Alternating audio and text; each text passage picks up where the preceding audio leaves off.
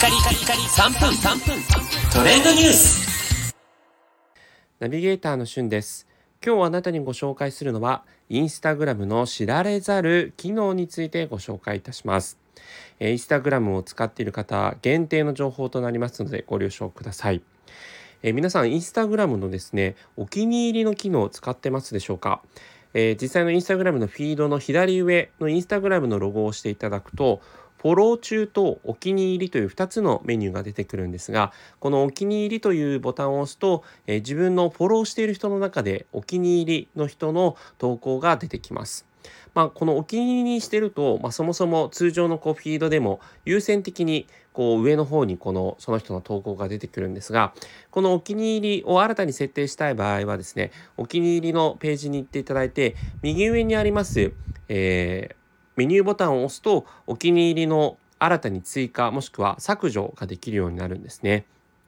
なので、えー、この人の投稿はなるべく優先してみたいなというような場合はこのお気に入りにまず設定していただくのがいいと思います。またもうそもそももうお気に入りの人しかタイムライン見たくないなっていう場合はお気に入りの人を設定しておくおいてこのお気に入りというインスタグラムのロゴを押していただいた時に出るボタンを押していただくとお気に入りの人の投稿しか見られないようになりますので、まあ、インスタグラムの情報収集みたいな面においても特定のフィードしか出ないようにするというメリットがあります。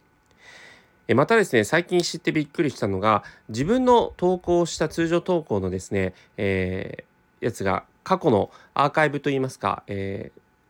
3つで並んでずっと投稿してきた内容が出てくると思うんですが、えー、その投稿をですね長押ししていただくとプロフプロフィールに固定アーカイブするメッセージとして送信という3つのメニューが出てくるようになってます。で、このプロフィールに固定というボタンを押していただくと、なんと自分の投稿ページの一番上にその固定したものが、えー、固定されるようになるので、今後新しい投稿をしてもですね、まあ、Twitter のプロフィールえー、ツイートみたいなもんですねのような形で使えますのでこの投稿を中心的に見てほしいというものを優先的に上に、えー置く配置することができるようになります。でそれいくつも配置できますので、えー、特に見てほしい投稿をですねやはりこう上の方に持っていくほど、えー、こうねインスタの初めましての人にとっては目につけやすいというメリットがありますのでプロフィールに固定するというのも是非その機能も使ってみてください。まあ、インスタグラムもこう当初に比べれば様々なね機能が追加されてきたのでいつの間にかこんな便利機能があるんだというようなところで2つの機能をご紹介しました。それではまたお会いしましょう。Have a nice day